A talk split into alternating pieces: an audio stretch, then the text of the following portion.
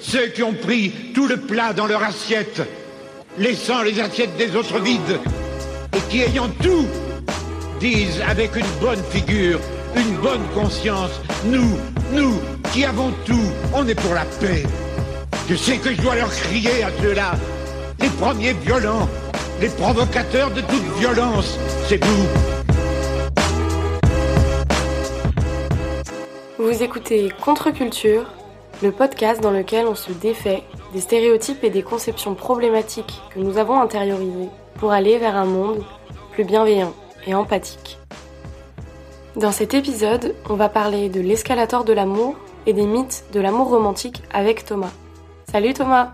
Bah bonjour, moi c'est Thomas, j'ai 21 ans, je suis étudiant, euh, je suis un homme, queer, gay, blanc, euh, J'étudie la science politique à la Sorbonne. Je suis en couple euh, depuis maintenant un peu plus de 3 ans, donc avec un autre homme, euh, Mathias. On est en couple, euh, j'aime pas le mot couple libre, ça m'énerve, mais en couple non exclusif depuis peu, après avoir été exclusif quasi toute notre relation, donc on a été exclusif deux ans et demi. On a décidé de passer en couple non exclusif assez récemment. Depuis notre plus tendre enfance, nous sommes bercés par des histoires d'amour, que ce soit dans les romans, les films, les séries ou les chansons. Dans ces récits, l'amour porte toujours une promesse implicite de bonheur parfait et donne un sens à nos vies. Prenons par exemple les princesses Disney, telles que Ariel ou Cendrillon, qui voient l'arrivée d'un prince charmant justifier leur vie. Par tous ces récits amoureux se construisent dans notre imaginaire collectif des mythes de l'amour romantique qui modèlent notre éducation sentimentale. Ces mythes ont tous comme point commun des actes amoureux suivant un même modèle et des comportements sociaux répétitifs. L'amour devient un idéal qu'il faut atteindre en suivant ses symboles, ses rites, ses principes. On intériorise notamment les énoncés suivants. L'amour est plus important que tout, l'être aimé est irremplaçable, et l'amour qui s'arrête n'est pas un amour véritable. Mais cette construction de l'amour romantique n'est pas quelque chose de naturel. Au contraire, l'amour tel que nous l'entendons dans notre société hétérosexiste est une construction socioculturelle.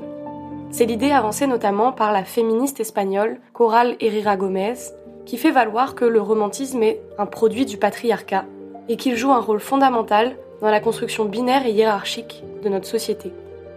Prendre conscience des dégâts provoqués par les mythes de l'amour romantique et par la pensée monogame, c'est réfléchir à d'autres manières de comprendre et de ressentir l'amour d'une manière plus libératrice et égalitaire, quel que soit son genre et sa sexualité. Alors, pourquoi et comment repenser nos relations amoureuses?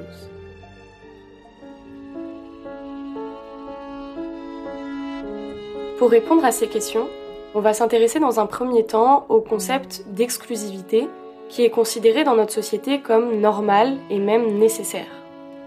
Alors, petit cours d'histoire pour commencer. Depuis le 19e siècle, le mariage est contracté par les individus dans un esprit de marché libre. Cette évolution s'explique notamment par l'industrialisation et l'urbanisation de la société, deux phénomènes qui ont affaibli le poids des traditions et notamment le poids de la famille. L'amour prend alors un rôle central et devient le fondement même du mariage. Dans le contrat de mariage, le droit de propriété sur le corps de son partenaire est considéré comme partie intégrante de l'amour. Le sexe ne doit être consommé qu'au sein du mariage, qui est lui-même l'aboutissement de l'amour. Aujourd'hui, on parle beaucoup plus de couple plutôt que de mariage, mais la plupart des couples fonctionnent encore comme s'ils devaient respecter un contrat, celui selon lequel un délit contre le droit de propriété sur le corps de son partenaire est un délit contre l'amour. Sur l'exclusivité, moi, euh, c'est vrai que ça m'a toujours paru comme le seul mode euh, de relation amoureuse, alors que j'ai assez tôt pris connaissance du fait qu'il y avait d'autres façons. Je pense que le couple libre, c'est quelque chose que je connais depuis même le lycée. Je comprenais tout à fait euh, les gens qui avaient le souhait de le faire. J'ai même discuté avec des gens euh, en rentrant à la fac qui étaient en couple libre pour poser des questions parce que c'est quelque chose qui m'interrogeait, mais euh, que je pensais qui me correspondait pas. Et au lycée, bah, ça a été, enfin, parce que j'ai eu des relations du coup que au lycée avant Mathias. Et euh, dans ma tête, c'est marrant parce que je pensais que l'exclusivité, mais au final j'ai eu des relations pas très formelles Euh, sauf une où j'étais pas tout à fait dedans, mais euh, j'ai eu deux relations un peu intenses avant, mais où c'était assez. Enfin, on n'a jamais été formellement en couple. Et du coup, il y a eu voilà des fins un peu ouvertes. Et j'y pense, mais il y a eu un des garçons du coup avec qui j'ai relationné du coup en terminale. Et lui, il était pas out du tout. Sa première expérience aussi avec euh, un garçon et lui, il se posait pas mal de questions là-dessus. Et euh, donc on s'était dit qu'on n'était pas ensemble parce que je pense qu'en plus c'était un trop gros engagement pour lui, mais qu'on avait une relation où si on voyait d'autres gens c'était pas la peine. Mais au final il avait euh, quelqu'un qu'il aimait bien, une fille qu'il aimait bien du coup, avec qui il s'est passé des choses, il a fini par me le dire. Et c'est vrai que moi sur le coup ça m'a pas beaucoup touché au final. J'étais en mode bon, là j'ai le choix maintenant, soit je décide de plus le voir quand même, et voilà, soit bah, j'aime bien le voir quand même. Et je sais pas, ça m'a paru. un- J'étais vexé par le fait qu'il me l'ait pas dit tout de suite, en fait, mais pas forcément euh, touché par l'acte lui-même. Après, je pense que je me posais pas mal de réflexions sur le fait, bah voilà, c'est parce qu'il assume pas, c'est parce que machin, ou sur deux choses. Alors que, voilà, je pense qu'il est tout à fait bi et que c'est possible et que d'ailleurs, voilà, on peut faire deux choses. Mais euh, non, c'est vrai que l'acte en lui-même m'a pas dérangé, mais que pourtant après, j'ai continué à penser l'exclusivité comme. euh, Enfin, ça m'a pas interrogé sur ce que je pensais de l'exclusivité en fait vraiment à ce moment-là. J'ai demandé à Thomas si il y avait de la jalousie dans ses précédentes relations et s'il avait cherché à interroger ce concept de jalousie avec ses partenaires amoureux. J'ai l'impression de pas être jaloux personnellement. Enfin, on est toujours toujours un peu, mais euh, je suis pas foncièrement jaloux ou possessif. Du coup, euh, je sais pas, ça m'a jamais euh, dérangé par exemple quand des garçons pouvaient tourner autour des gens que je fréquentais, parce que je le voyais même plutôt comme un compliment. Et euh, j'ai jamais eu trop peur euh, des tromperies parce que j'ai assez confiance en les gens et je pense que je discute beaucoup et je communique beaucoup dans mes relations, donc c'est pas trop un souci. Par contre, je pense que ça m'arrive souvent d'être parano. La jalousie, ce serait plutôt de la peur que l'autre s'en aille, et moi, la parano, c'est peur de ce qui peut être dit ou, du manque de sincérité. Je pense que j'ai plus peur du manque de sincérité, parfois, et sans raison, à des moments, euh, selon mes états euh, d'esprit. euh. Et du coup, euh, c'est pas tant la, la tromperie en elle-même qui me fait peur que le mensonge, en fait, ou le fait de cacher quelque chose, ou, ou le fait euh, qu'il puisse être dit d'autres choses, ou que euh, je puisse ne pas être très intéressant ou plus très intéressant et qu'on n'ose pas me le dire. C'est plutôt ce genre de choses qui me font peur que vraiment euh, l'acte d'être intéressé par quelqu'un d'autre. Forcément, le couple, c'est quelque chose qui est construit. Et euh, moi, en commençant à avoir des relations, j'ai recopié les schémas qui étaient autour de moi. Des schémas, du coup, euh, de mes amis qui étaient sur la peur de la tromperie aussi et sur le besoin total de l'exclusivité. euh, alors que, en général, j'avais bien dans ses amis que c'était pas toujours respecté. Et le modèle de mes parents aussi, étonnamment que j'avais que je voulais pas reproduire parce que c'était ils se sont mis en couple très tôt, ils sont restés 20 ans ensemble et euh, ils sont séparés euh, relativement jeunes. Au final, ils avaient 37 ans quand ils se sont séparés, ils avaient déjà vécu 20 ans ensemble. Et c'est quelque chose qui m'a fait qui me faisait peur euh, à ce moment-là et en même temps, j'avais très envie d'une stabilité comme ça aussi, d'être en couple, de vivre quelque chose de fort avec quelqu'un et donc c'est un peu cette ambivalence de faut pas se caser trop jeune et faut vivre ses expériences, en même temps euh, ça a l'air quand même vachement bien d'avoir quelqu'un tout le temps. Et ce quelqu'un tout le temps, ça doit être que cette personne. Dans ma tête aussi, euh, je pense que j'étais vraiment, je pense que je suis vraiment pas jaloux, mais que j'avais cette idée de non, il faut, euh, il faut vouloir cette personne que pour moi, et c'est plus simple. Selon Liv Stromkist, dans notre société, l'amour naîtrait de la négociation entre des individus libres, d'un contrat exclusif et de préférence permanent qui régit le droit de propriété sur le corps du partenaire. C'est ce qu'on a toutes et tous intériorisé et c'est ce qu'on applique la plupart du temps dans nos relations amoureuses. Selon le sociologue américain Randall Collins, c'est la liberté de choix de partenaire qui engendre le sentiment amoureux.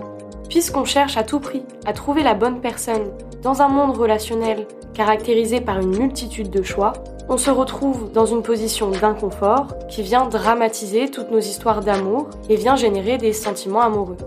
Un couple qui ne frôlerait jamais la rupture aurait tendance à avoir un lien affectif plus faible qu'un couple qui menacerait constamment de se rompre. Car la possibilité de rupture génère en elle-même des sentiments amoureux particulièrement passionnés. J'aime pas beaucoup le modèle de la, la relation passionnelle comme seul modèle parce que euh, je trouve que ça justifie beaucoup de violence aussi, euh, ça justifie beaucoup d'abus et ça justifie aussi une pression à se mettre tout le temps sur le fait qu'on vive dans un film français toutes les deux secondes, que quand on est amoureux c'est courir nu sur les quais après avoir bu une bouteille de vin rouge volée à l'hôtel Georges V Et en fait, parfois, l'amour, bah, c'est avoir ton mec malade qui est tout blanc et toi, tu changes ton saut de vomi et c'est peut-être moins passionnel. Ou même parfois, c'est le voir en survêt, toi en survêt, tu t'es pas parlé de la journée, chacun mange un bol de céréales. Mais au final, quand tu y penses avec tes amis, c'est ça aussi parfois on n'impose pas d'être passionnel tout le temps avec ses amis. Et comme dans ton couple, au que ce soit avec tes amis ou avec ton partenaire ou ta partenaire, forcément, il y a des moments où, euh, bah là, c'est fou, il se passe un truc, c'est passionnel. Euh, et même parfois, faut revoir aussi le passionnel. Qu'est-ce que ça veut dire être passionnel? Parfois, c'est un fou rire qui sort de nulle part, euh, mais on est complètement complice à ce moment-là. Bah ça, c'est passionnel. Et parfois, bah même au final, euh, j'ai envie de dire, bah, changer le saut de vomi de ton mec malade, euh, ça va être passionnel aussi parce que tu le fais pas forcément pour tout le monde et euh, ça te dégoûte même pas à ce moment-là parce qu'en fait t'es triste qu'il soit pas bien et t'as envie de l'aider et tu te dis bon bah tu te poses même pas la question et c'est peut-être plus passionnel que le cliché du film français. Mais en tout cas, je pense pas que pour aimer une personne, faille toujours être au bord de la rupture. Peut-être que ça convient à des gens, je sais pas, vous faites ce que vous voulez.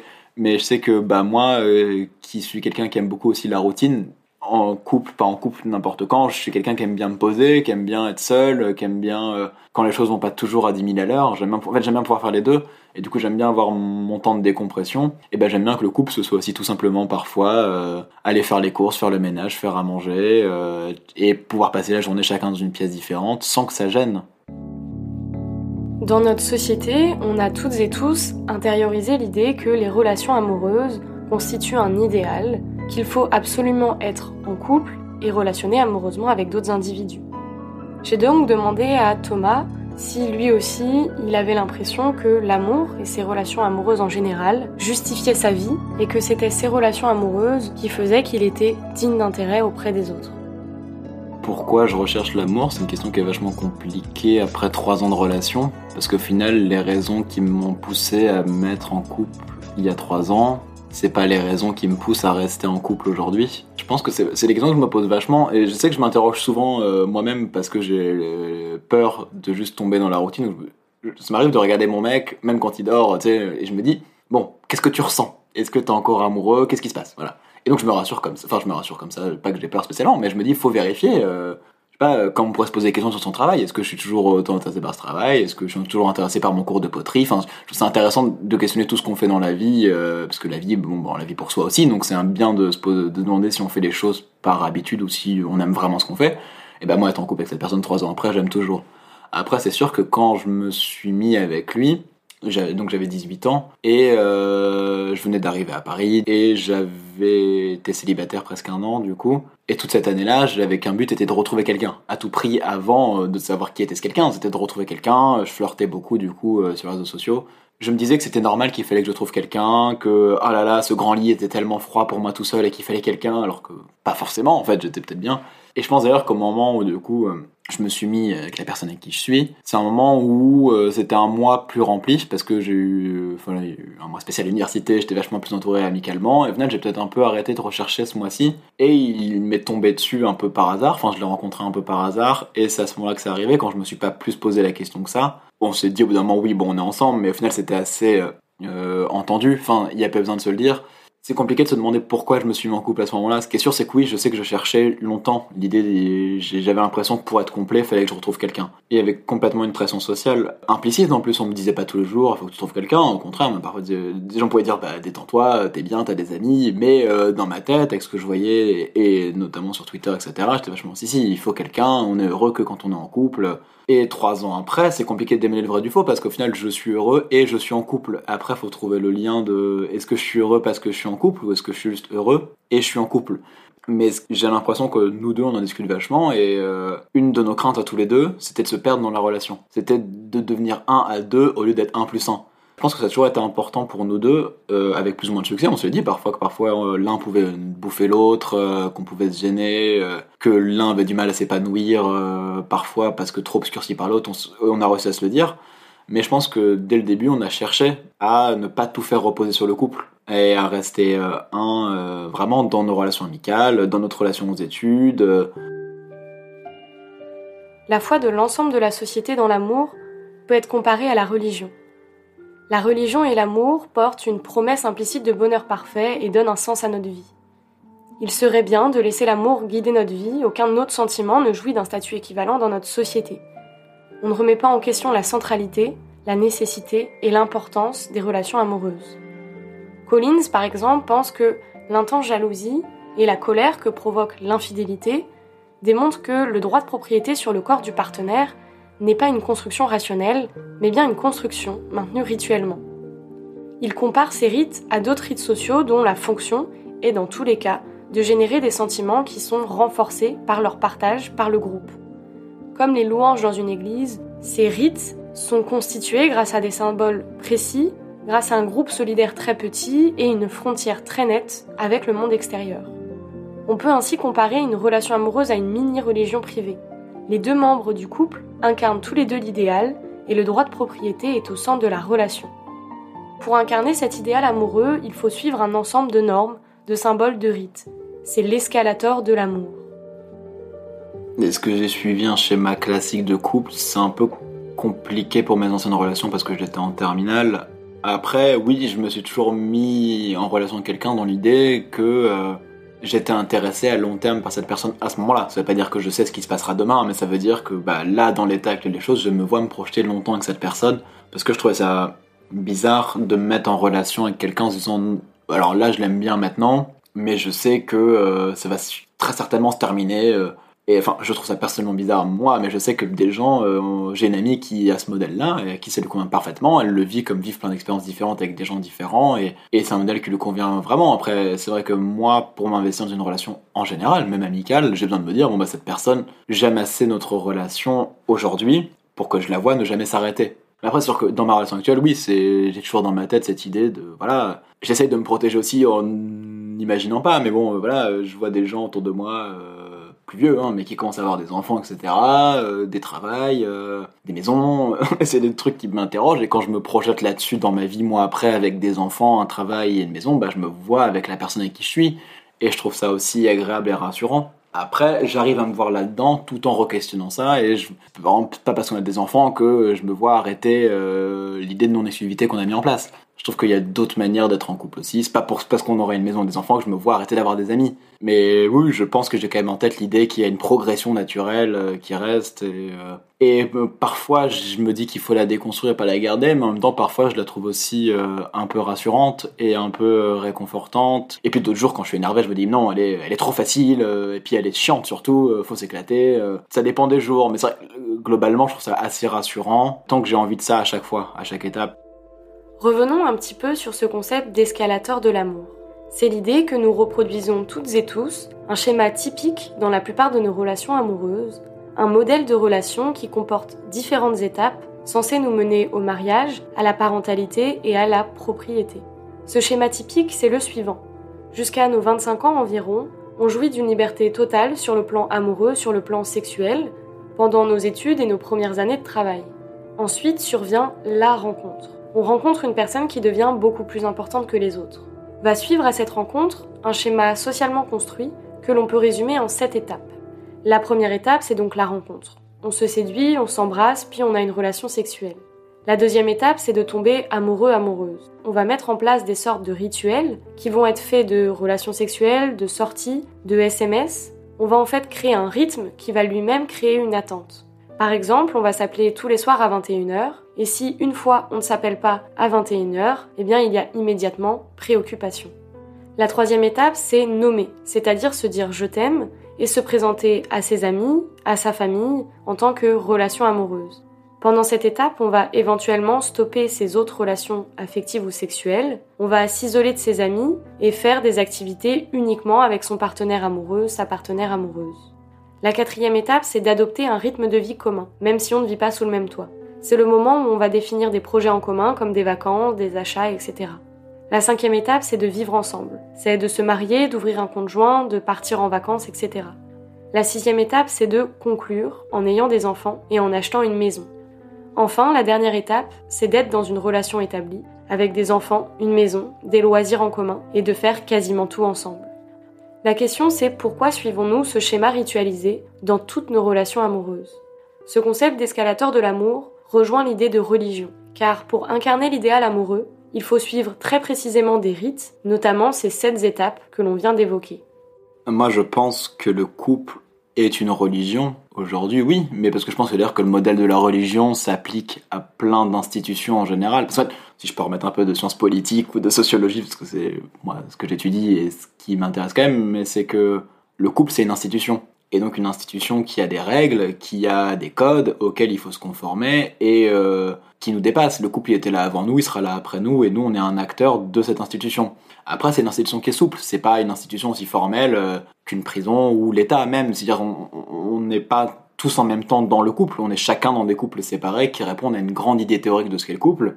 Et du coup c'est quelque chose qui est un peu plus modelable que d'autres institutions je pense. Mais oui, c'est sûr que la forme du couple aujourd'hui, elle est complètement ritualisée et surtout, bah, on en a besoin euh, de se donner un but à la vie. Après, moi, je pense que l'amour, c'est une spiritualité par rapport à une religion. L'amour en lui-même, c'est un sentiment chimique. C'est quelque chose de qu'on contrôle pas spécialement. Ça veut pas dire qu'on n'est pas orienté vers des gens ou des choses comme ça, mais il y a des choses qu'on ressent quand même physiquement quand on est amoureux. Et avoir l'amour comme but de vie, moi je trouve pas ça mauvais, au contraire. Je suis assez d'accord sur le fait que la vie n'est pas de but en soi, et que du coup faut bien s'en trouver à un moment, et que bon si notre but c'est juste d'être riche et de travailler, moi ça m'intéresse pas beaucoup. Alors que si mon but c'est plutôt euh, bah, d'aimer euh, de m'aimer moi déjà, mais d'aimer euh, les gens autour beaucoup, euh, bah c'est bien. et donc ces gens, c'est mes amis, c'est ma famille. Aujourd'hui, c'est c'est mon copain et j'espère longtemps. Et puis je sais pas de quoi sera fait demain. Ce sera peut-être pas mes enfants. Oh. mais oui, je pense que il y a une religion formelle et stricte qui veut une forme de couple et il y a l'idée générale que l'amour peut être un but souhaitable pour la société. Je pense qu'il faut euh, se débarrasser de la religion euh, et garder euh, la spiritualité. L'amour, dans notre société occidentale, est associé à l'amour romantique. Toute forme de relation amoureuse qui s'éloigne de cette définition est mal considérée. Par exemple, si l'un ou l'une des partenaires dans le couple déclare son désir sexuel pour une autre personne, son amour devient mauvais, car intéressé, et on considère qu'elle n'est plus amoureux ou amoureuse. Dans les mythes de l'amour romantique, on pense que la fusion fait partie intégrante de la qualité de la relation et que les deux partenaires d'une relation amoureuse se caractérisent par leur autosuffisance. Et elles sont dans un monde à deux, sans besoin des autres, liés par un amour éternel et indestructible car véritable. J'ai demandé à Thomas s'il avait questionné ces mythes de l'amour romantique et s'il essayait justement de sortir de ces cadres prédéfinis.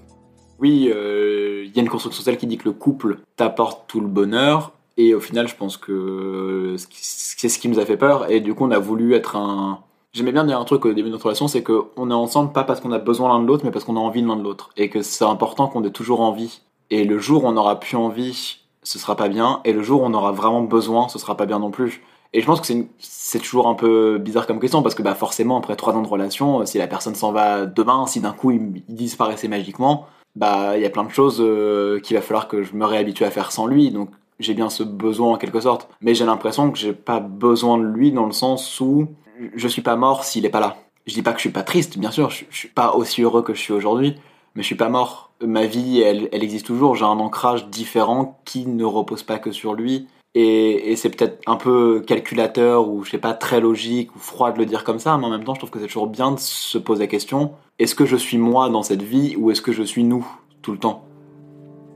Le problème avec les mythes de l'amour romantique, c'est qu'on y réfléchit souvent d'un point de vue hétéro. J'ai donc demandé à Thomas s'il pensait que le fait d'être dans une relation homosexuelle le poussait à se poser davantage de questions sur les concepts d'exclusivité, de jalousie et de monogamie. Moi je pense que le fait d'être queer et d'être dans une relation homosexuelle, ça amène tout de suite des questions. Parce qu'au final, c'est sûr que la société me pousse vers un principe général qui est le couple, mais elle m'a jamais poussé à être en couple avec un homme. Donc de base, j'ai quitté ce modèle social-là. Et donc forcément, ça pose de nouvelles interrogations. Et je sais que à, la fois, je trouve ça rassurant d'être en couple longtemps avec quelqu'un, mais qu'en même temps, je me suis dit, euh, mince, je suis gay, je suis queer. Au final, tout ce à quoi j'aspire parfois, c'est euh, être en couple, avoir un travail, que mon mec il a un travail, qu'on ait des enfants, euh, que mes enfants aient des enfants et qu'on meure tranquillement dans une maison sur la côte d'Azur. Enfin, donc en fait, c'est pas très révolutionnaire comme manière d'être amoureux.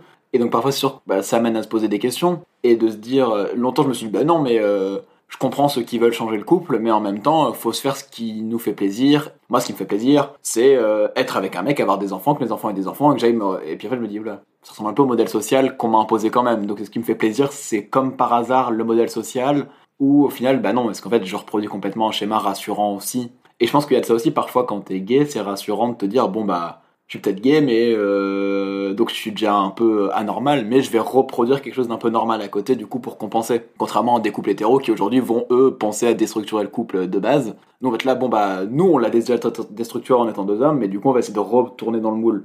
Mais ce qui est sûr, c'est qu'être gay, ouais, ça pose des questions tout le temps, et euh, l'exclusivité, c'est, comme je disais, quand je suis arrivé à Paris, c'est quelque chose, tous les couples autour de moi le pratiquaient, et c'était un peu imposé. Et du coup, je l'ai pratiqué. Mais alors, c'est vrai que c'est une question qui nous est arrivée très tôt quand même. On, s'est posé la question du couple libre assez tôt, euh, chacun pour des raisons différentes. Moi, je sais que j'avais eu deux relations précédentes. Et donc, j'avais pas peur de mourir sans autre expérience que mon mec. Même si, quand même, parfois, je me dis, oula, je suis jeune, euh, je couche avec une personne, euh, c'est bizarre. Euh. Mais en tout cas, c'est sûr qu'on s'est assez tôt posé les questions entre nous, dès le début, et qu'au début, ça nous allait plus tous les deux d'être exclusifs, on trouvait, ça nous rassurait aussi. Euh, on s'est posé la question quand on partait en semestre à l'étranger, parce qu'on s'est dit, bon, 4 mois. Euh. Mais euh, c'est vrai que sur le coup, on se disait, c'est pas le bon cadre, parce que justement, on a peur que ça nous éloigne à ce moment-là. Alors que bah, j'ai toujours regardé, voilà, forcément, d'autres mecs en disant, oh, bah, lui, il est mignon, etc. Et quand j'étais à Hong Kong, pour le coup, le manque faisait que là, je, je regardais plus personne, je le désintéressais par tout le monde, quoi. Donc, de toute façon, là, c'est des questions qui sont toujours restées. En fait, je pense qu'on est arrivé au point de se dire, bah oui, on a envie d'être euh, non exclusif parce que euh, lui comme moi, on sait qu'on trouve d'autres personnes attirantes et on sait qu'on trouve ces personnes attirantes sans que ça change nos sentiments. Enfin, en tout cas, moi, je savais que je trouvais des personnes attirantes et que ça changeait pas mes sentiments. Donc, je me suis dit, bon, bah, pourquoi lui, il trouverait des personnes attirantes et ça changerait ses sentiments forcément. Ça peut le faire. Et c'est ça aussi le deuxième temps de ma réflexion qui est arrivé, c'est surtout, tu ne peux pas contrôler quelqu'un, et surtout, je ne veux pas contrôler quelqu'un, c'est pas souhaitable de vouloir contrôler, et un peu ce qui doit arriver arrivera. Si à un moment il doit ne plus être amoureux, et peut-être rencontrer quelqu'un et tomber amoureux de lui, mais qu'on soit exclusif ou pas exclusif, ça arrivera. C'est pas le fait de lâcher l'exclusivité qui fera ça. Alors peut-être qu'il fera quelques rencontres, mais euh, euh, enfin les rencontres sont peut-être facilitées par la non-exclusivité mais en général, il y a peu de chances que, comme par hasard, euh, là, tu rencontres quelqu'un qui était bouleversé parce que tu es devenu un exclusif, tu, aurais peut-être rencontré cette personne-là dans tous les cas, enfin, et surtout, ce serait peut-être arrivé dans tous les cas si t'étais pas bien dans ta relation. Alors que là, en, en, se disant non exclusif, on se fait une preuve de confiance, on, et on se dit, bah non, on s'aime, mais juste on aime d'autres choses dans la vie aussi. Et je trouve que ce qui est bien avec la non-exclusivité, c'est que ça déplace aussi un peu la place du sexe dans la relation. Ça lâche euh, sa normalité, sa centralité. Et c'est vrai qu'au final, on a peur d'être trompé sexuellement. Mais euh, je sais pas, j'ai pas peur qu'il aille cuisiner avec un autre homme. J'ai pas peur qu'il aille euh, aider un autre mec à passer le balai. J'ai pas peur qu'il aille regarder une série avec quelqu'un d'autre. J'ai pas peur qu'il aille voir une expo avec quelqu'un d'autre. Et pourtant, j'ai peur qu'il aille coucher avec quelqu'un d'autre. Alors je dis pas ça, je, veux pas qu'on désacralise complètement le sexe et qu'on prenne tous les objets sociaux comme juste non mais c'est juste ça, voilà, sinon on peut faire ça pour tout et surtout plus rien d'intérêt. Le sexe c'est quelque chose d'un peu spécial, t'es connecté dans, ton, ta plus grande intimité, etc mais je pense que ça reste aussi, mine de rien, une activité euh, de plaisir, de loisir, et qui te concerne que toi et la personne avec qui tu couches, mais qui amène pas forcément des sentiments, en fait, qui demande une excitation, mais pas forcément un sentiment. Et toute relation sexuelle sera différente, et celle avec la personne que t'aimes vraiment, et eh bah, elle sera différente de celle avec juste un coup d'un soir, mais ça n'empêche pas que sauf ce coup d'un soir, bah, tu l'as trouvé beau, tu l'as trouvé intéressant ce moment-là, et bah, pourquoi pas. L'une des plus grandes théoriciennes de l'amour romantique est l'autrice féministe espagnole Coral Herrera Gomez. En 2009, dans sa thèse La construction socioculturelle de la réalité, du genre et de l'amour romantique, elle critique l'amour romantique dans une perspective queer et de genre. Selon elle, il est indispensable d'envisager l'amour romantique autrement, non plus uniquement comme un merveilleux sentiment, mais bien comme une construction socioculturelle. Car l'amour romantique est éminemment politique. Il sert au fonctionnement de notre société hétéronormative, patriarcale et capitaliste. Moi, je pense que l'amour, c'est un truc qui est plein de mythes, où euh, on nous promet une recette magique, où tout est parfait tout le temps, ou alors on nous vend certains, euh, certaines choses moins parfaites aussi, mais euh, pareil, très actualisé. Quand ça va mal, on casse des assiettes, on pleure, puis on se prend dans les bras et on fait l'amour et ça va mieux. En fait, parfois non, mais donc euh, même même les parties négatives du couple sont euh, mythifiées et romantisées.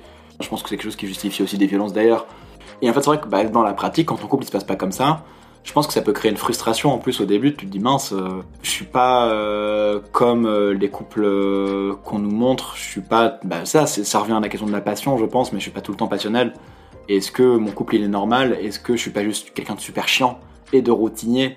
Alors que, bah, comme je disais, bah, on, peut on, a des routines toute notre vie qu'on questionne pas spécialement. Personne ne reprochera à deux amis de rien foutre toute une après-midi et de se dire oh là notre amitié est vraiment pas passionnelle. Alors que bah, ton couple, ça peut être ça aussi et c'est très bien. Oui, l'amour, c'est une construction socioculturelle, euh, pas dans le sens qu'il n'y a pas eu d'amour avant. Euh, c'est pas une invention, l'amour. Je veux dire, l'amour, il y en a toujours eu sous des formes différentes. Mais je pense que du coup, ça veut dire que l'amour aujourd'hui, il est différent de l'amour avant. Et l'amour ici, il est différent de l'amour ailleurs. Et euh, ça veut pas dire qu'il n'y a pas des vraies réactions chimiques, des vrais sentiments. Ça veut dire qu'on est attiré vers certaines personnes, vers un certain modèle, vers une manière de pratiquer l'amour. Euh, donc le couple, ça renvoie à tout ce qu'on dit sur les rituels. Et puis ça pose plein de questions. Donc ça pose la question de bah, euh, l'année, où on est, euh, ça pose de l'endroit, et donc ça peut être aussi vaste que juste euh, bah, l'Europe, que aussi précis que Paris, voire même dans ma rue, parce qu'en fait, bah, comment je vais être avec mon mec dans ma rue, ça va pas être pareil que comment t'es avec ton mec dans une autre rue. Et puis ça pose des questions de soi-même, du coup, bah voilà, euh, quelle est euh, l'histoire de tes parents, euh, qu'est-ce que ça fait euh, quand je sais pas, bah quand moi je suis français depuis des années, je sais pas, donc j'ai pas d'autres manières d'avoir vu d'autres relations amoureuses qui viennent de d'autres pays, de d'autres cultures, de d'autres lieux. Je suis athée, par exemple, j'ai aussi une manière athée de pratiquer l'amour. Et puis je suis gay, donc j'ai une manière gay de pratiquer l'amour. Puis je suis gay parisien, donc j'ai une manière gay parisienne de pratiquer l'amour. Donc en fait j'ai plein de, même quand tu déconstruis, tu déconstruis forcément avec d'autres euh, modèles sociaux. Donc forcément que c'est une construction sociale et c'est pas mauvais en soi une. Enfin tout est construction sociale, c'est pas un terme négatif. Mais ça veut dire que si c'est construction sociale, eh ben faut l'interroger et le déconstruire. Le déconstruire, ça veut pas dire non plus complètement lui enlever toute vie, toute énergie, mais ça veut dire quand même qu'il y a forcément des choses qui viennent pas de nous et euh, qui du coup euh, nous font pas forcément plaisir et du coup c'est ça qu'il faut interroger. Ce que nous dit Thomas, c'est que l'amour tel que nous l'entendons dans notre société ne peut pas être quelque chose de naturel. L'idée de l'amour est une construction socioculturelle, c'est-à-dire que sa définition dépend forcément d'une société donnée. On ne considère pas l'amour au XXIe siècle de la même manière qu'on le considérait au XIXe siècle, et on ne définit pas l'amour de la même manière dans notre société à nous que dans une société plus lointaine par exemple. Puisque l'amour a été construit socialement, et qu'il sert à maintenir notre société dans son hétérosexualité, son capitalisme et son patriarcat, on va appliquer toutes et tous, inconsciemment, tout un ensemble d'étapes, de normes. C'est l'escalator de l'amour. Mais le fait de comprendre que l'amour est une construction socioculturelle, c'est déjà une première étape pour essayer de vivre en dehors de cet escalator amoureux et de ces mythes de l'amour romantique. Ce qu'on vous invite à faire avec Thomas, c'est une forme de révolution romantique c'est-à-dire réfléchir à ces cadres, essayer d'en sortir parfois pour vivre des relations plus profondes, libératrices et empathiques. Par exemple, il y a une notion qui est très intéressante et qui revient souvent chez les polyamoureux et amoureuses. C'est la notion de compersion. C'est un terme américain qui désigne justement l'anti-jalousie. C'est le fait d'éprouver de la joie à voir son partenaire amoureux ou sa partenaire amoureuse à ressentir de la joie et du plaisir sans que l'on en soit responsable. C'est par exemple le même sentiment que celui qu'on éprouve lorsqu'on est parent et qu'on voit son ou ses enfants entretenir une relation intense et épanouissante avec d'autres enfants. Éprouver de la compersion revient à être heureux et heureuse du bonheur de l'autre. Ce qu'il faut considérer, c'est que l'amour est politique. Si on veut changer le système, si on veut vivre de manière plus bienveillante et moins problématique avec les autres, cela passe aussi par nos relations amoureuses. Moi, j'ai tendance à penser que tout est politique, et euh, notamment quand t'es un homme gay, euh, ta simple existence est politique. Et du coup, être en couple avec un mec, c'est peut-être simple hein, pour plein de gens, euh, c'est vrai, c'est juste un couple, c'est pareil, mais non, non, ça reste un acte politique. Mettre une photo ensemble sur Instagram, c'est politique. Du coup, bah, la forme de ton couple, elle est politique aussi, parce qu'elle change et elle interroge, et c'est par des outsiders de l'amour classique que sont par exemple les gays, qu'on peut interroger euh, le modèle hétérosexuel central aussi, mais pour tout le monde, pas que pour les hétéros. Donc c'est sûr que parfois je me dis mince, euh, est-ce que je suis assez politique dans mon couple? Est-ce que j'ai une forme de couple assez euh, impactante? Est-ce qui, va changer assez les choses? Et puis d'autres fois, je me dis, bon, est-ce que j'ai envie d'aller méditer jusque dans ma chambre à ce moment-là? Ou est-ce que j'ai aussi envie parfois juste de m'écouter, d'être bien et de me rappeler que, bah, mine de rien, rien qu'en existant, je fais déjà un acte. Et j'ai peut-être pas besoin non plus de me forcer euh, d'être dans une relation polyamoureuse ou euh, d'être, bah, de quitter mon mec, de prendre chacun son appart et d'avoir un autre modèle parce que c'est pas ce qui me ferait plaisir aujourd'hui. Revenons un peu sur ce que vient de dire Thomas. En fait, l'idée qu'on aimerait partager dans cet épisode, c'est qu'il est réellement important de déconstruire ses relations amoureuses et de réfléchir à tous les schémas de pensée qu'on a intériorisés. Mais le but n'est pas non plus de vivre à tout prix en dehors de ces cadres, quitte à en être malheureux et malheureuse. Je pense que l'important c'est pas de se forcer à sortir d'un cadre euh, social, c'est de se questionner dans est-ce que le cadre dans lequel je suis aujourd'hui me plaît vraiment? Et peut-être qu'il te plaît vraiment parce qu'en fait c'est ce que la société dit, mais peut-être que t'es quand même vraiment heureux. Et si ça te plaît pas, bah là faut trouver les outils pour en sortir. Alors c'est pas facile. Et on... c'est vrai que c'est compliqué d'être en couple avec quelqu'un, d'être interrogé sur la non-exclusivité, mais d'être follement amoureux ou amoureuse de cette personne, et que l'autre personne refuse la non-exclusivité. Et donc toi t'es au milieu, tu dis ben moi c'est quelque chose qui me tente vraiment. Je me vois pas euh, je sais pas euh, coucher avec cette personne euh, que, que avec cette personne toute ma vie. Et en même temps je me vois pas ne plus être avec cette personne. Donc c'est sûr que bah c'est pas aussi simple que juste le penser. Faut le mettre en place faut une discussion et ça demande un travail de l'autre surtout que c'est pas un travail que tu peux faire tout seul. C'est faire un choix donc, donc qu'est-ce qui nous fait le plus plaisir qu'est-ce qui nous contraint le plus et qu'est-ce qui nous fait le plus de mal le plus de bien. Avec Thomas, on vous encourage à tester des modèles relationnels différents notamment non exclusifs. On vous invite à réfléchir à tous ces concepts qui perpétuent les mythes de l'amour romantique et servent en réalité au maintien de notre société hétéronormative et patriarcale. On a notamment parlé de monogamie et en opposition d'anarchie relationnelle et de couple libre. Bah, la monogamie, c'est sûr que pareil, ça pour moi c'est l'institution, mais euh, clair, c'est le terme parce que monogamie ça impose complètement en plus le mariage, enfin avec monogamie, on y lit les aides de la CAF, les déductions d'impôts, on y lit euh, le fait que la société te pousse bah ouais, à avoir des enfants, euh, à avoir un appartement euh, pour deux plutôt qu'un appartement chacun, parce que bah, ça prend moins de place et du coup bah, on te donne plus d'aide. La monogamie, c'est une catégorie administrative autour de laquelle toute la société est t'entourer. Et c'est pour ça aussi que c'est difficile de sortir du couple exclusif parce qu'au final, bah, c'est vrai que je me mets parfois froidement à réfléchir moi-même à me dire, mais est-ce qu'au final je reste pas avec mon mec parce que j'ai peur qu'on doive payer un appart chacun ou merde faudrait déménager? Alors que bon c'est le moment où là du coup je le regarde et là je sens ah non là il y a les papillons. Donc non c'est pas juste l'appartement. Mais il y a quand même ces questions qui rentrent en jeu de bah mais merde être en couple c'est plus facile et euh, et bah par exemple, nous on s'est jamais donné l'option de pas vivre ensemble. Et du coup on n'a pas expérimenté autrement alors que moi j'ai des amis qui étaient en couple euh, très longtemps euh, et qui n'ont jamais vécu ensemble. Et c'est chacun aussi euh, voilà son organisation. Mais alors moi je trouvais aussi qu'être en couple et vivre au même endroit ça simplifie certaines questions genre où je vais dormir ce soir où, où sont mes vêtements. Donc il y avait des questions un peu pratiques des questions amoureuses. Enfin je trouve ça sympa de se voir tous les jours. Moi j'aime bien ça. Et mais aussi des questions financières. Et voilà on nous pousse quand même à ça mine de rien notre société hétéronormative et patriarcale ne nous laisse pas l'opportunité de vivre nos relations amoureuses et sexo-affectives autrement. Comme l'a dit Thomas, toute la société est organisée de façon à valoriser le couple exclusif. C'est beaucoup plus simple d'être en couple exclusif pour régler toutes les questions de logement, les démarches administratives, etc. Avec ces cadres qui justifient et facilitent les relations exclusives, il est difficile de commencer et d'entretenir des relations amoureuses non exclusives, voire polyamoureuses. Le couple libre peut justement être une forme de relation amoureuse qui sort des attentes sociales, mais qui en même temps correspond de moitié aux cadres qui nous sont donnés pour vivre l'amour.